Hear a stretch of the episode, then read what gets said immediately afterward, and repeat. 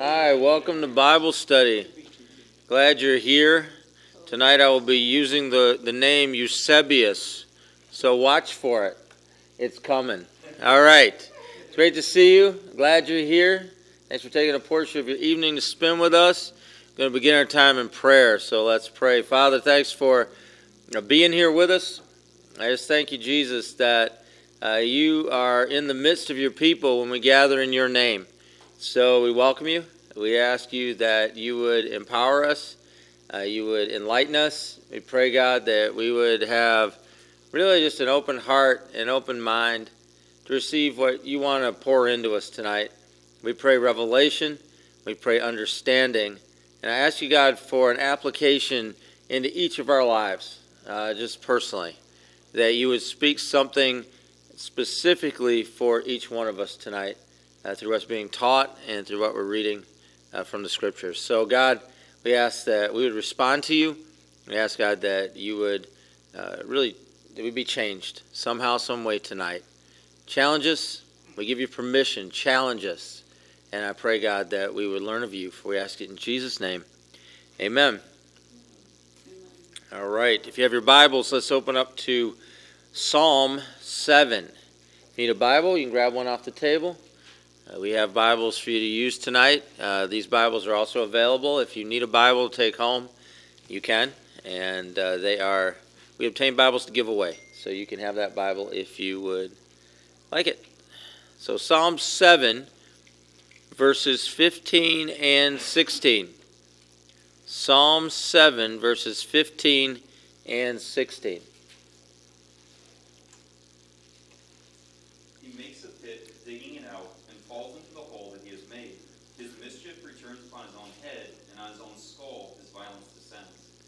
Thank you. Yes, that this, this is Wiley. Coyote at his best. And if you're not familiar with Wiley. Coyote, sorry, but he's pretty famous cartoon character. Yeah, I mean, you just everything he does. All right, this is his verse. These are his verses of Wiley. Coyote. It was a Roadrunner cartoon. You remember that? And uh, he would try to set a trap for the Roadrunner, but he could never catch him, and then he would end up springing in his own trap, and it would it would get him, and then that that's how it worked. That was Wile E. Coyote. I think the youngsters are mostly gone at the moment. Yeah, yeah. So so this the, these verses are about, and, and they're not particularly about, but Wile E. Coyote fits into the parameters of what these verses are talking about. And so, if that helps you to remember these verses or it helps you to understand what they're really trying to say through this, then use it. It's a good tool. And it's the first thing I always think of. I can remember reading through the Bible for the first time when I became a Christian. I ran across some verses, these verses, and also some verses in Proverbs that talk about the same thing. And I thought my immediate thought was Wile E. Coyote, and it made me laugh. And I just, I can, I can just vividly remember, and this was a lot of years ago, just laughing out loud. I'm like, here's Wiley. Coyote. And, and certainly, uh, it's a good tool, at least to remember the principle behind what's being said here. And I think the principle behind it is what we're really looking at. And so I want to take a few minutes to really look at these verses. I want to take a few minutes to really think about what's being said in them and to see how we could really uh, apply a principle to this. Now, what's being described here is a man who makes a pit. Now, he's not just digging a hole for no reason. People don't dig holes for no reason unless they're eh, in prison or the military. I mean, really. I mean, it, it, otherwise, they you got to have a reason to dig a hole. I mean, it takes effort, right? So, I mean, it, for whatever reason. I mean, if you want to dig a hole to bury a jar of money, not that anybody we know would ever do that, but you could and you could bury that jar of money in the hole in the ground. Or let's say you needed to dispose of something that you didn't want to see anymore, you could dig a hole and do that. And for example, when we're camping or, or hiking, sometimes we, we have to get rid of our refuse. So uh, we dig a hole and then we put it in there and just cover it over. So, you know, and there's other examples I'm sure you can think of, but other reasons why you might dig a hole, but there's a reason to do it. And in these verses, what we're looking at is that this guy is making a trap. And the reason we know that is because it then it describes how he enhances the trap afterwards. So he's digging a pit or a trap, and it would be something you would cover with light materials, like for whatever. And so you would trap either man or beast in your trap. That's why you're doing it. And so the way they would trap beasts in these traps is that they would dig the pit nice and deep, and they describe it going nice and deep. Why do you want it nice and deep? So it can't get out, right. So whatever you're trying to trap, you need it deep enough that whatever you're trapping can't get out of the pit. So these verses take a moment and describe okay, he dug a pit, then he made it deeper. Why would he make it deeper? So that whatever he's trying to trap wouldn't be able to get out. So, so here's the pit. Here's the you cover that over with some nice material that kind of looks like the ground or kind of looks like something, and then you drive the person or lure the beast or however you're going to do it over the pit so that when the beast or the person steps on that light material, it falls through and they fall into the pit. That's how you trap them. Now, so that's what's being described here. And, and so what is being implied here is that that evil, whatever that evil was, that he was trying to perpetrate, and let's assume he was digging it for his neighbor. He's digging a pit. He's luring his neighbor over, whoever the person was, but instead of the neighbor falling into the pit, he fell into the pit, the guy who dug it. So, in our example of Wiley Coyote, Wiley Coyote dug the pit and he made it nice and deep. All right? And so he was luring the road runner to run across the pit. But when the road runner, and you may have seen this one if you have, just bear with me. So the road runner runs across the pit, doesn't fall in because the roadrunner is going so fast that the roadrunner isn't on the light material long enough to fall in, right? So then Wiley Coyote thinks, well, this thing, stupid thing isn't working. So he goes out to get what step on the pit because obviously the roadrunner went across, and of course he steps on it and then he falls into the pit. All right, we got the picture. Okay, all right. Now if you saw that one, I didn't mean to ruin it for you, but that that's what happened.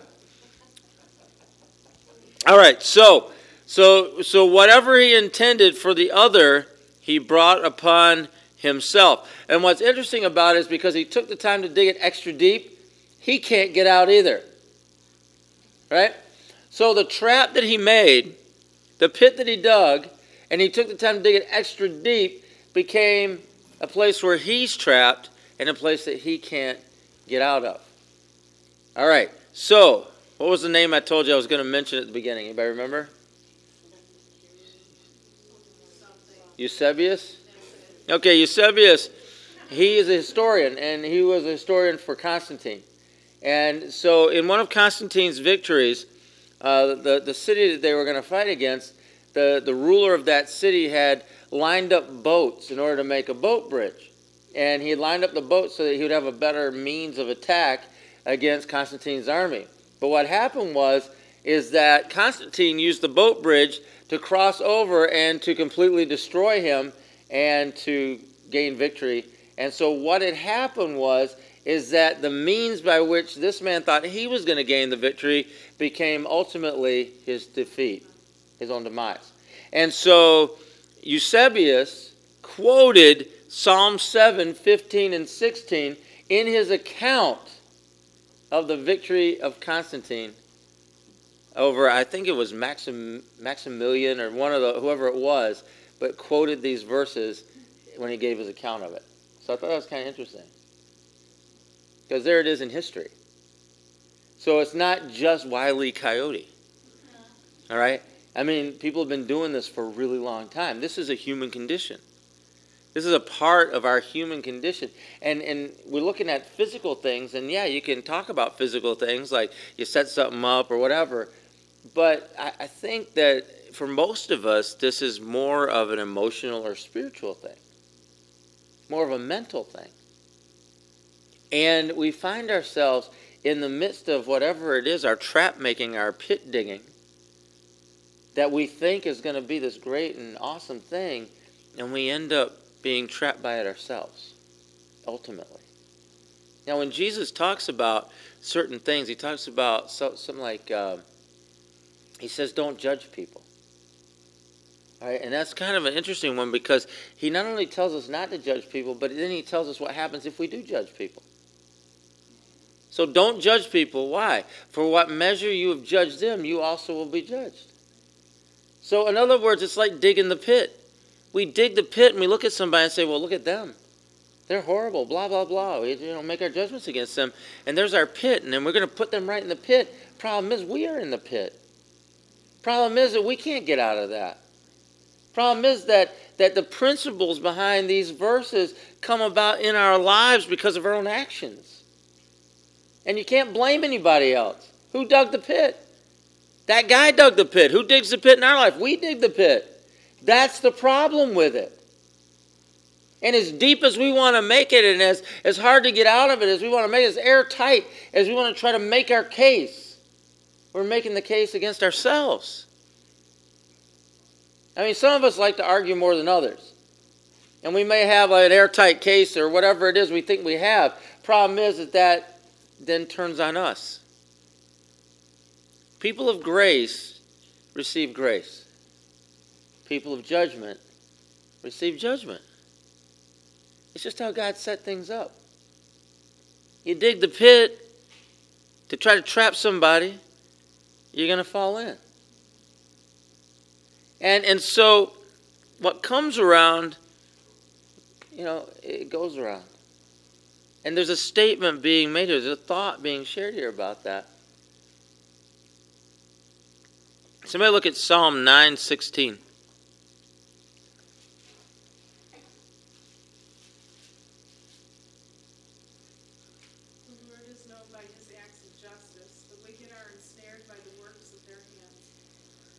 Right. The works of whose hand? Their own. Their own. The devil made me do it. Well, did he? Okay, I, I, you know I don't know. Maybe you got deceived. I have no idea. But when it comes right down to it, and you want to assign blame, it's by the works of your own hands. And I think if we can really understand, if we can grab a hold of this, it be it could be it, possibly could be one of those life-changing moments for some of us if you could actually grab hold of that. If you could actually grab hold of a concept called personal responsibility, it could be life-changing. Some of you are looking at me like I'm crazy. Well, good. I'm glad you're looking at me like I'm crazy because maybe you know what I'm talking about. Now, I, I want this to sink in because uh, over time we've lost that concept as a society. We make excuses for people. We make excuses for ourselves. Our moms and our dads made excuses for us. And so we grow up without that understanding. And it seems crazy to some of you that are older. You think yourself, what are you talking about? Well, what I'm talking about is a built in excuse system that is being handed to children to say it's not your fault. You never want to say it's your fault or his fault or her fault or whatever it would be because then you're, you're being mean. The problem with that is, is that each of us, we bear the consequences of our decisions. Whether or not somebody tells us it's our fault or not. We still bear the consequences of that.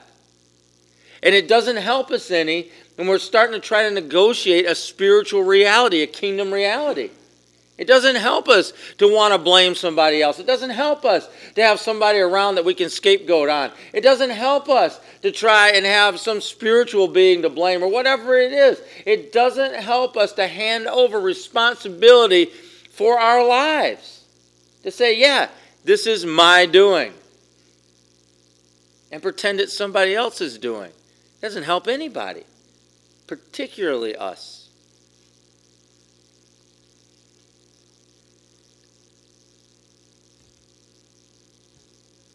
You know, no one really pities the fate of someone who digs a pit to trap somebody and falls into it themselves. I mean, they just don't. I mean, I never really felt bad for Wiley Coyote.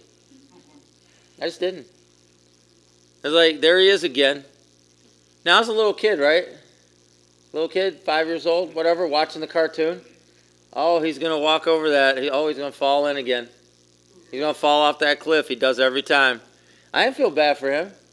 You know why? Because he, he's getting what, he, what he's doing. In other words, he's trying to do all of these things and he's falling into himself. I don't feel bad about that. I just don't. And, and I think that's a common way to look at it. I don't know that there's a lot of pity for people who, who fall into their own traps. I don't, I don't think there's a lot of pity for people who mean evil for somebody else and that evil comes back onto them. If you've ever been in a movie like that where somebody sets a trap and then they get caught in their own trap, people cheer when the bad guy gets caught in his own trap. They just cheer about that. I think that's great. It's like, yeah, that guy totally deserved that. And it's just that kind of the way it is. It's the way we think about things. It's the way that life is, I guess. But a guy falls into a pit meant for his neighbor that he dug. Yeah, you want to bring ruin on others, but you yourself fall into it. That's okay. We got something in us that's okay with that. Unless it's us, of course.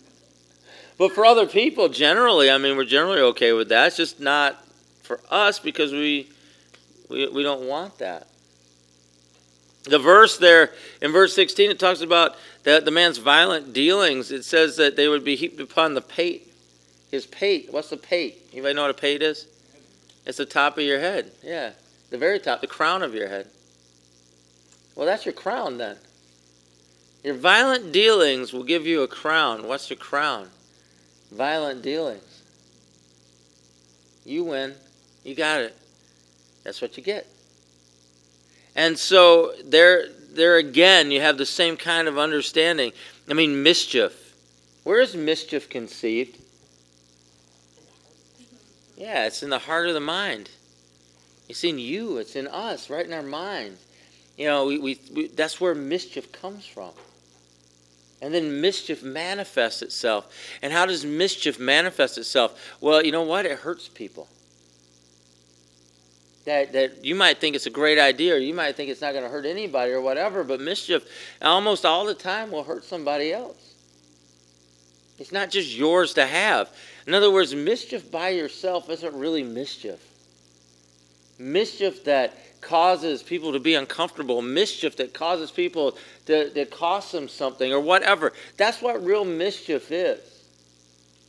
You know, I think about things that I've done in my life when I was a teenager there was some mis- there was some mischief going on there. And there, I can't think of one time that me having fun at the expense and, and mischief, you know, mischievizing or whatever, being mischievous. I, I, I, can't think of any time it didn't cost somebody something. You know, it might have scared somebody. It might have caused somebody to have to stop their car. It might have, you know, prompted somebody to chase me through the woods for, for a mile and a half. I mean, it could be anything. All right, but it would be irritating enough and cost enough that it causes trouble. That's what mischief is. And me, I'm just, oh, I'm just having fun. Yeah, well, what does that cost that person? What does that cost the people around me who can't run as fast as I do? What does that cost the people who live in the house that's right there? Yeah. Yeah. Right. Well, you're a nice guy. I kept running. It wasn't my brother. It wasn't my brother. Yeah. Yeah, I just kept going. Yeah. So, what I'm getting at is that we conceive of these things in our hearts. And the problem with it is, is that we act on certain things that we conceive in our hearts, and it costs us something. And it's going to cost us something. Not only does it cost us something, it usually costs somebody else something too. It usually hurts somebody. So we need to make bigger grown up decisions now that we're grown up. We need to make better decisions now that we have matured. We need to make better decisions now that we know Jesus.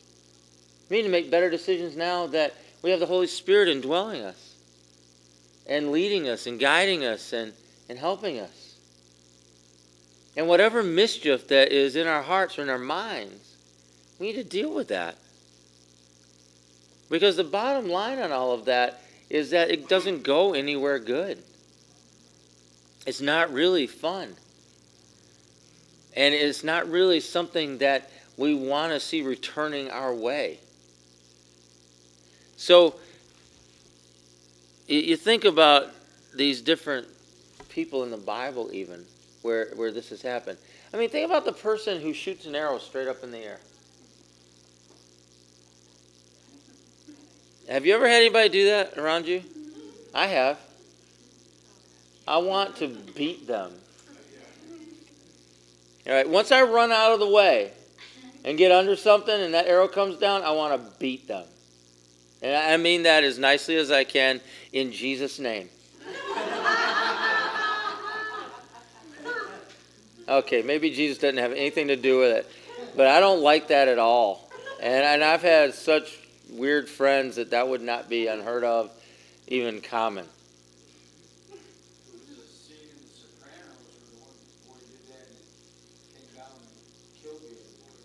Yeah. Yeah, now, but if it had come down and killed the kid who shot up in the air, that's the way it goes, right? Shouldn't have shot that in the air. Because if it came down, this is older than that, even.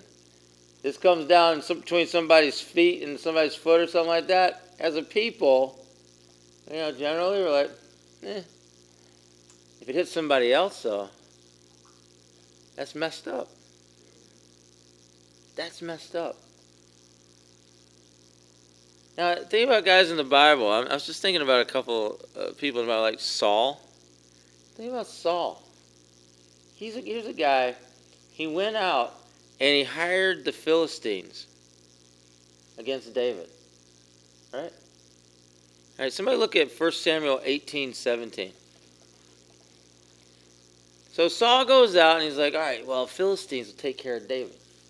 Let's just uh, let's just help them out a little bit. Let's give them a little incentive, and they'll take care of David. And then we don't have to deal with him. All right.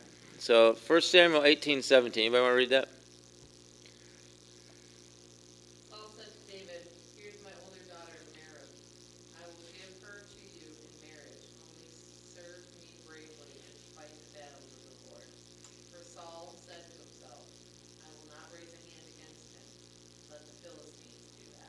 Yeah. See, that's his plan, right? That's his plan. Somebody read 1 Samuel 31 2.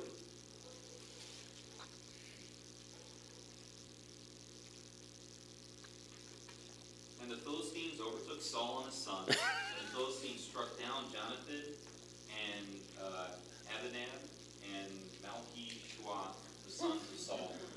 All right, well, hey, good thing he counted on those guys, right? Right? He was counting on those guys to get David. Who'd they get? They got him and his sons. That's who they got.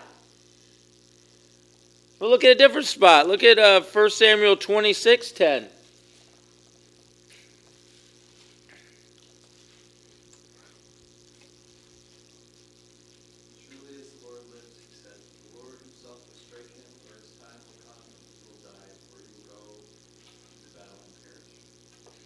All right. So what you have there, you have the first part of it is Saul. We're going to let the Philistines do the dirty work. Then you've got that word that came forth in, in 1 Samuel 26 that he's going to die in battle at the hands of who? The Philistines. Then you have 1 Samuel 31 2. Who's going to kill him? Who does kill him? The Philistines. All right, well, they wounded him, they killed his sons. He killed himself. So his plan ended up being what? On him. All right, that's what happened. What about uh, the book of Esther? What do you know about the book of Esther? That Haman had created this um, thing to hang uh, Mordecai on and ended up hanging on it himself. Right. Right. Haman built the, the world's largest gallows, all right? to hang Mordecai on because he was so upset with Mordecai. He set the whole thing up. He had everything ready to go. He sprung the trap. Mordecai was right in it. It was working, working, working, working until the last second and turned on him and ended up being hung on the same gallows that he built for Mordecai. Whoa. Hmm. Hmm. So Haman was hanged on his own gallows. That's messed up. No, that's about right. that's about right. All right? And there's a lot of things that had to happen in between there. You can read the book of Esther, it's not that long, but a lot of things in Esther 5 through 7 that had to happen in order to see that take place. But the reality of it is the spiritual principle, minus all of the details of that, the spiritual principle is the same, right? Just like all the things that took place between Saul letting the Philistines take care of the dirty work with David and Saul being killed by, or his family being killed by them and him being overthrown by them. A lot of things took place, a lot of you know, people and places and, and interactions and all these things took place in between, but the spiritual principle is the same. That, that he did that, and what happened? It came back down upon his pate. That's what happened. Just like Haman came back down upon his pate. And here we are. Just think about, too, and here's a New Testament example. The same Jewish leaders who excited the Romans to crucify Jesus. Guess who were being crucified years later? The same Jewish leaders were being crucified by the Romans. Absolutely. But I want you to think about that for a second. They they got themselves. They said we're going to get this guy crucified, and they got everybody hyped up, worked up. The Romans crucified him, but who'd that turn on later? Them. Same thing. They were crucified.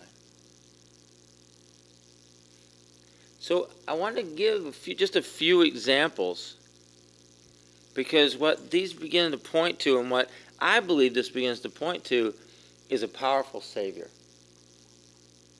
Because this is the natural way of things. This is the natural way. It's like, uh, you know, you see in the New Testament, what does it say? Whatever you shall sow, what? That also you will reap. That is a New Testament concept. Right? That is.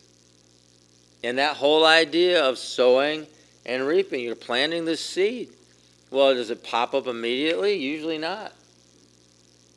But it does grow. If you put a, uh, a tomato seed into the ground, eventually it grows a tomato plant, and that plant eventually grows up and gives you some tomatoes on it because just the seed you planted.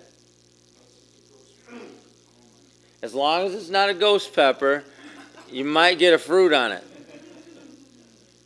But I mean, if you if you plant a, a tomato and you want cucumbers, what's going to happen? You're going to be disappointed. You're not going to get what you want from that. But you planted the wrong thing. And the New Testament principle is you're going to plant whatever you're going to plant. You're going to sow whatever you're going to sow.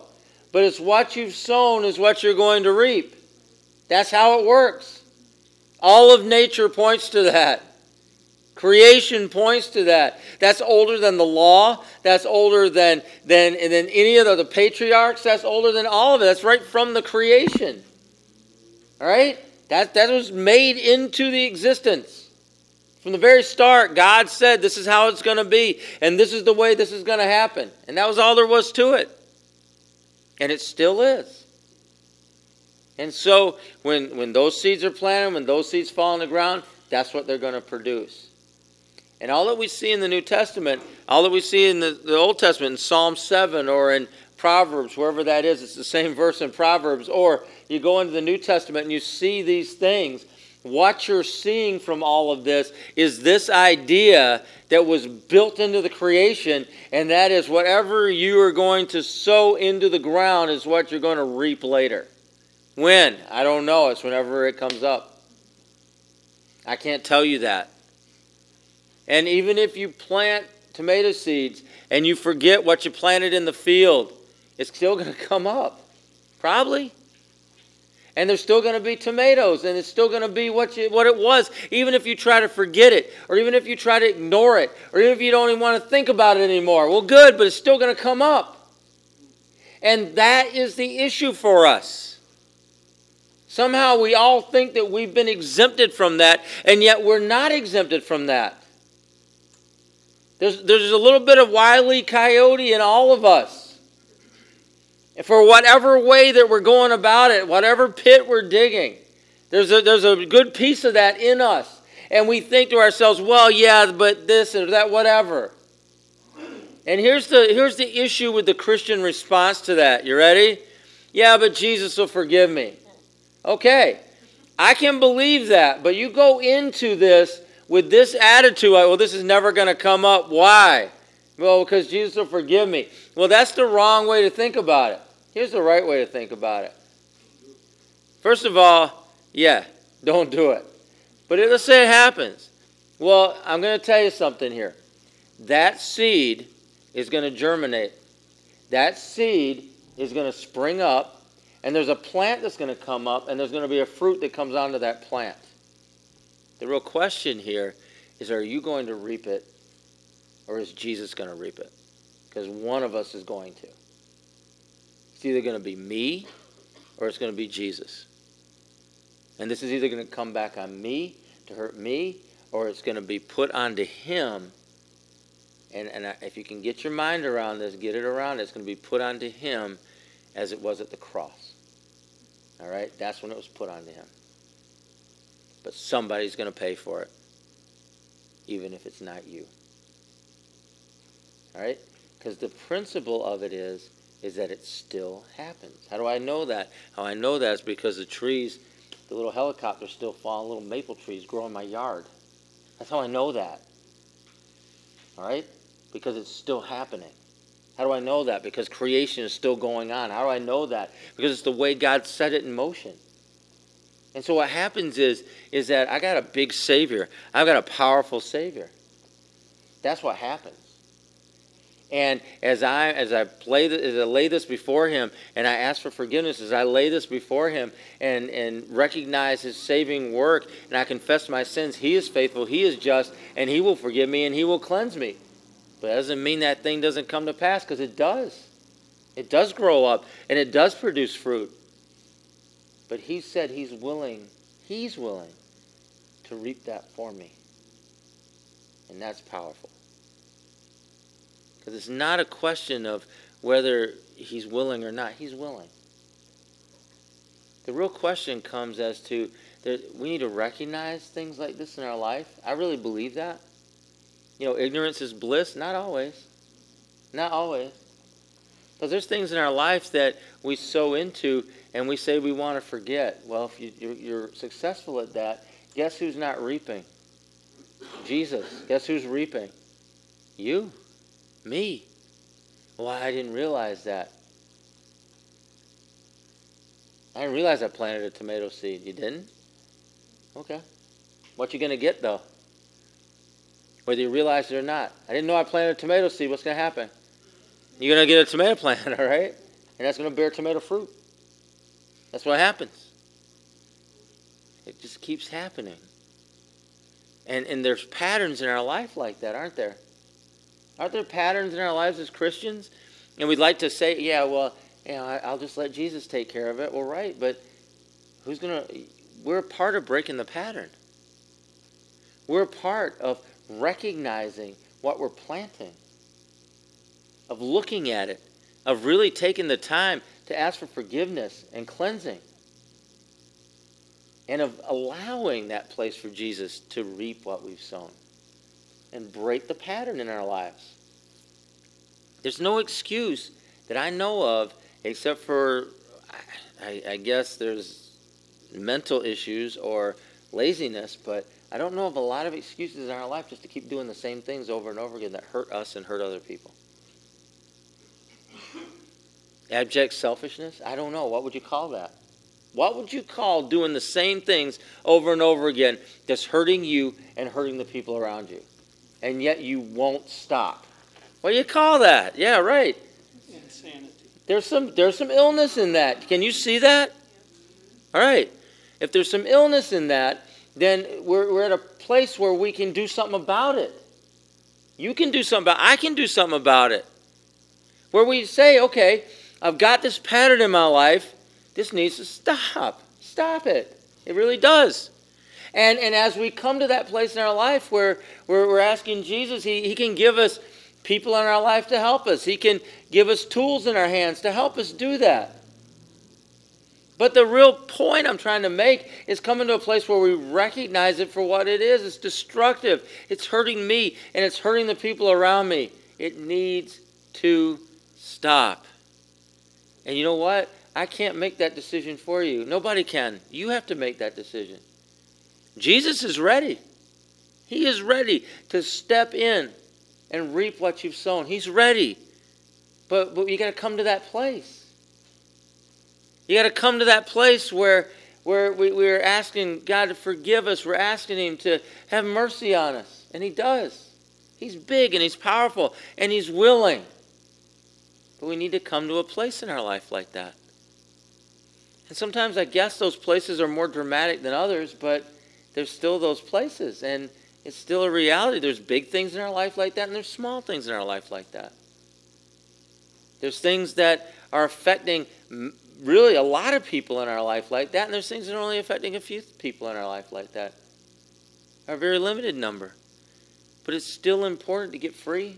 It's still important to stop that cycle in our life. It's just really important to get past it. And Jesus offers a way if we'll allow it.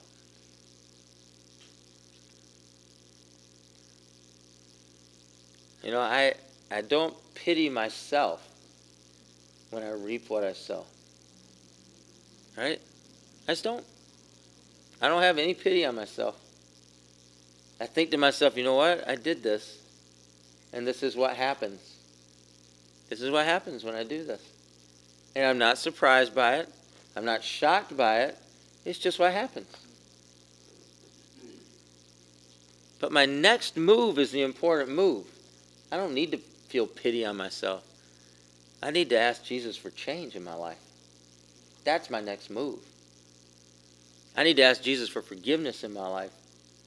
I need to ask Jesus to, to give me strength. I need to do what I need to do with Him in order to get the help, in order to do the things I need to do. And where that means I need some discipline in my life, that some self-imposed discipline, if I need somebody to help me and keep me accountable, and whatever it is I need to do, whatever is there. I mean, I need the forgiveness and I need the cleansing of Jesus, but what other tools that are necessary, whatever things that need to take place, I need to get those in place and I need to see change in my life, period. How many times are you going to reap destruction in your life? Because you're too proud to take responsibility for it. It's always somebody else's fault. Really? Doubtful. I did everything I could do. I don't think so.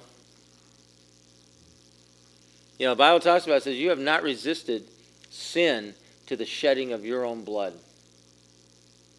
That's a pretty high standard. It's from the book of Hebrews, chapter 10, I believe. I remember reading that as a young Christian too, thinking, whoa, that's right, I haven't. Not yet. Back then. That's pretty high standard. And so what, what, I'm, what I'm trying to get across to you is this that there's always hope, there's always mercy, there's always grace. We serve a huge God. And if I can encourage you to anything tonight, it's really to take hold of this idea and and to to really really kind of lean in on Jesus on this. Because in, in one sense, I'm telling you, okay, you're wily Coyote. You dug the pit, you fall into it. It's how it goes. Well, that is the way of the world.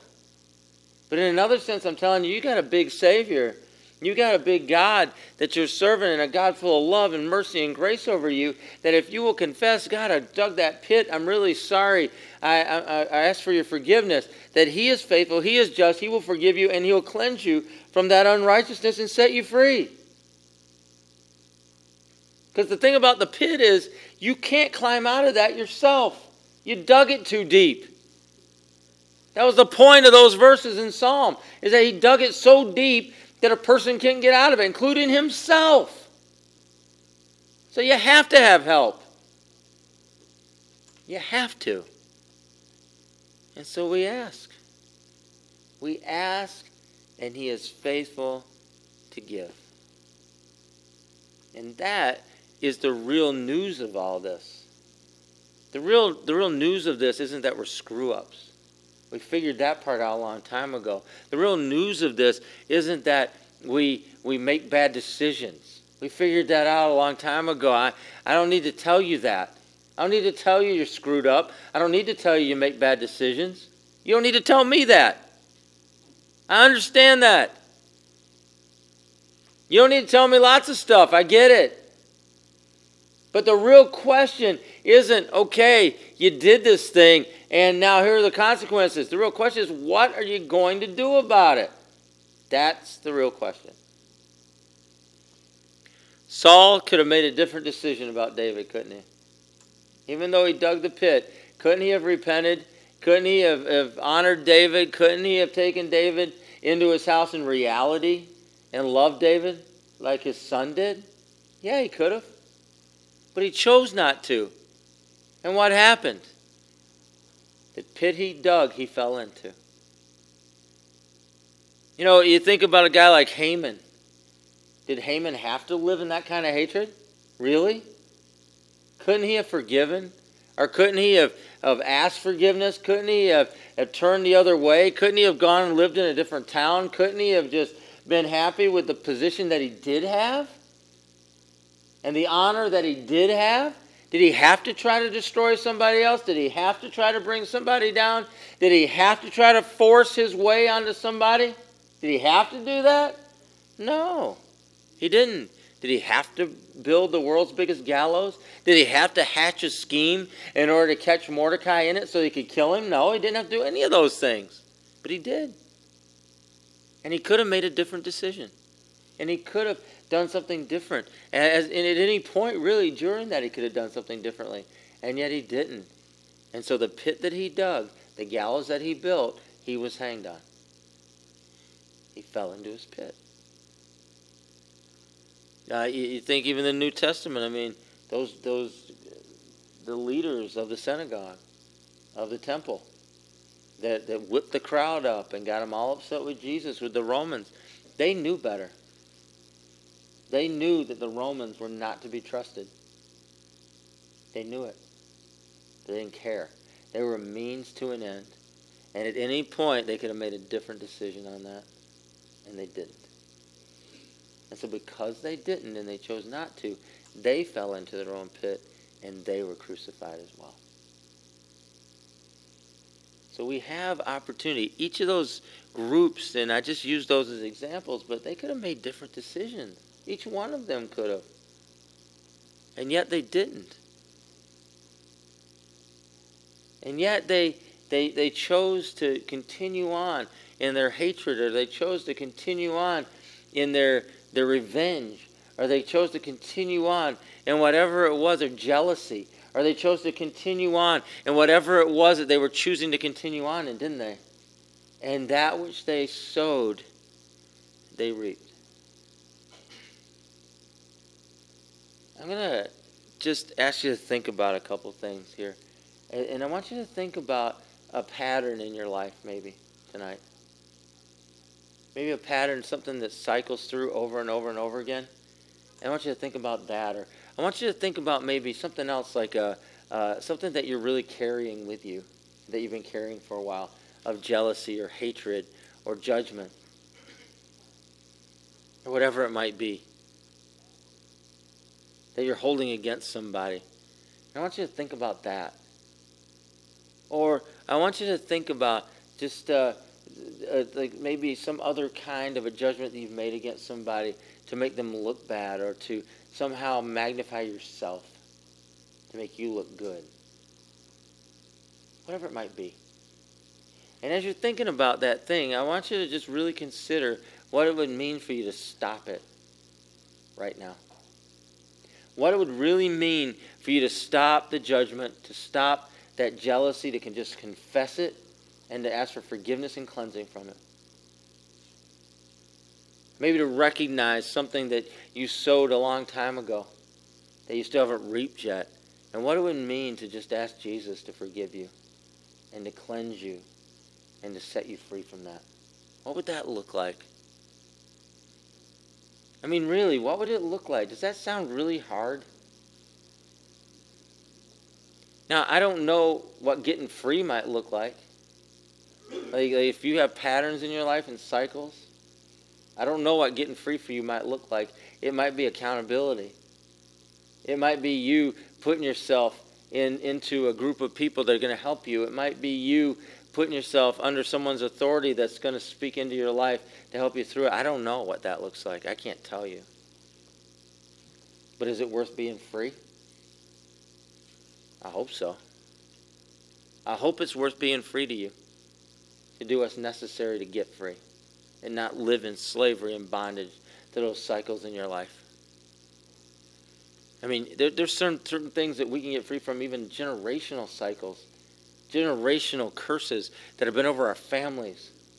There were certain things at some point in my life where I just said, I will not carry this on. I just won't.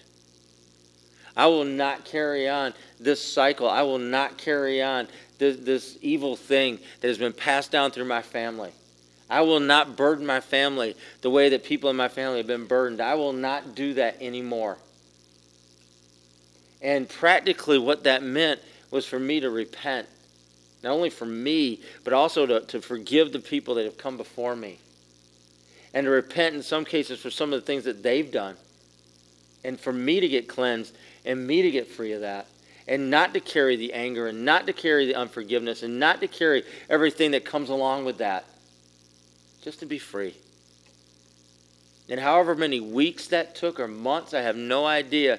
But the years that have followed have been well worth whatever that investment was. I can't even remember what the investment was anymore. But I'm not carrying it on. I just won't do it. There are things like that for you. There may be. There may be some generational things that you need to put a stop to. And if there are, then do it. However long it takes. Because of everything I'm talking about tonight, I'm really talking about getting free. I'm really talking about stopping the self abuse that comes from reaping and sowing the same dumb stuff all the time. I'm really talking about getting free so you're not hurting the people around you. Keep hurting them over and over and over again. I'm talking about getting free so that you can live in a new joy in your own life of what that means. So, as you're thinking about all those things, I just want to take a few minutes to pray. And let's just ask God to set us free. And you may need to ask forgiveness for a couple things and do that. I, I'm not going to watch over you to see what you have to say or what you're talking to God about. You just talk to Him. If, you're, if you've confessed your sin, He is faithful, He is just, and He will forgive you. Confess those, those uh, cyclic things in your life. Confess them and and we need a break in Jesus' name. Yeah. Yeah, it's a generational curses that you're just carrying on. You yourself are carrying on. It's just no more. Stop. Stop that. I, I won't carry it any further. And ask for that cleansing. And you may need to forgive some people. But let's get free. Let's call on a big, big, big Savior in Jesus and get free tonight. He's more than willing. He's more than willing to, to reap what you've sown. He is more than willing to stand in between you and that judgment. He's more than willing to help you as you get free from things in your life. More than willing. And let's really let's let's call on him tonight. Let's pull on him tonight. Because he's big and he's strong and he's powerful. So Heavenly Father, as we are before you tonight, I just I just want to pray just a, a real forgiveness. And, and this is a general forgiveness over us for our unbelief. Because Jesus, you are a huge Savior. You are a huge Savior, and you you have lots of mercy and grace and lots of forgiveness for us that you want to pour out into our lives. I pray, God, that we would cease being the, the limiting factor of that in our own lives. That we would cease being the stopping point of more of your grace and more of your mercy and more of your forgiveness flowing through our lives. But God, tonight I, I pray that we would put ourselves in a position to really receive. Yeah, God, I pray for those of us that are here that we need to uh, just ask your forgiveness for something that we've sown. Got a judgment or a jealousy or or some something that we have sown. And uh, God, we, we need your forgiveness and cleansing in Jesus' name. Just allow him to cleanse you. Allow him to just pour over you and, and bring cleansing over your heart and over your life. A lot of times I, I think about the blood of Jesus just, just pouring over me. And I know that sounds really gross, but man, I know there's cleansing in that, and I want that. I want that. And so I need that. And I, and I just want to encourage you to let that, that cleansing just pour over you tonight to set you free. Man, if you're carrying something, if you're if you're carrying a jealousy or whatever it is, it may have been you, carrying this thing for years. It could be against a sibling. It could be against a parent. It could be against whoever, whomever. God, we need to be free. We want to be free. In Jesus' name. We want to be free. There may be cycles in your life that you've been thinking about. Just, just keep, they keep coming up. They keep coming up, and it brings destruction not only to you but to the people around you. God, we, we just ask your forgiveness for carrying on, for carrying on with these cycles in our life, for, for even standing around and letting it happen. I'm sorry, God. It's time to take a stand. And we may need help. We may need people to, to be with us. We may need people to, to help us to, to overcome and to hold us accountable and to give us wisdom and help us. But God, I thank you that we're going to start this with you right now, that we want to be free in Jesus' name. So, Jesus, I pray that you'd set us free in our hearts, you'd set us free in our minds tonight. And I pray whatever decisions we need to make to stay free, that we'd make the decisions that need to be done. Thank you, Lord. Thank you, Lord. God, I specifically pray against generational curses over us. And these are things that we see in every generation of our families. And I just ask you that we'd say no more right here and right now. We'd take a stand that, that each of us, as we think about what those curses look like and, and what really goes on, that we would take a stand tonight against that. A real stand. And, and God, I pray that you would set us free. Lord, if we need to forgive, I pray we forgive. There's people likely associated with these curses that we need to forgive. And I just ask God, we just forgive and it help us to forgive and what that means. There may be some repentance that needs to take place on behalf of our families. Pray you to lead us and guide us into that and give us wisdom on how to do that in Jesus' name. But I do pray freedom. I pray freedom. God, I pray for those of us who would entertain mischief in our minds. I do want to pray for this, and I, I ask God that we would no longer entertain that in Jesus' name. It's not funny and it's not fun. And I just ask God your forgiveness for that, and I pray your cleansing in Jesus' name. I pray we grow up tonight. We grow up and mature in you. Take a few moments, say what you need to say, do what you need to do. We're just going to wait for a few minutes here. Thank you, God. Thank you, God. Jesus. So ramana robo suhande. Kira Robosona sona ramada la la. Jesus.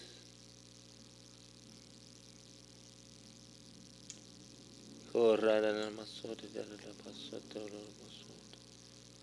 Yare la la massanda robo cotar ramana la motura la la basitira. Dara masita dara baseta rabosika dara mas. Thank you, Lord. Hmm.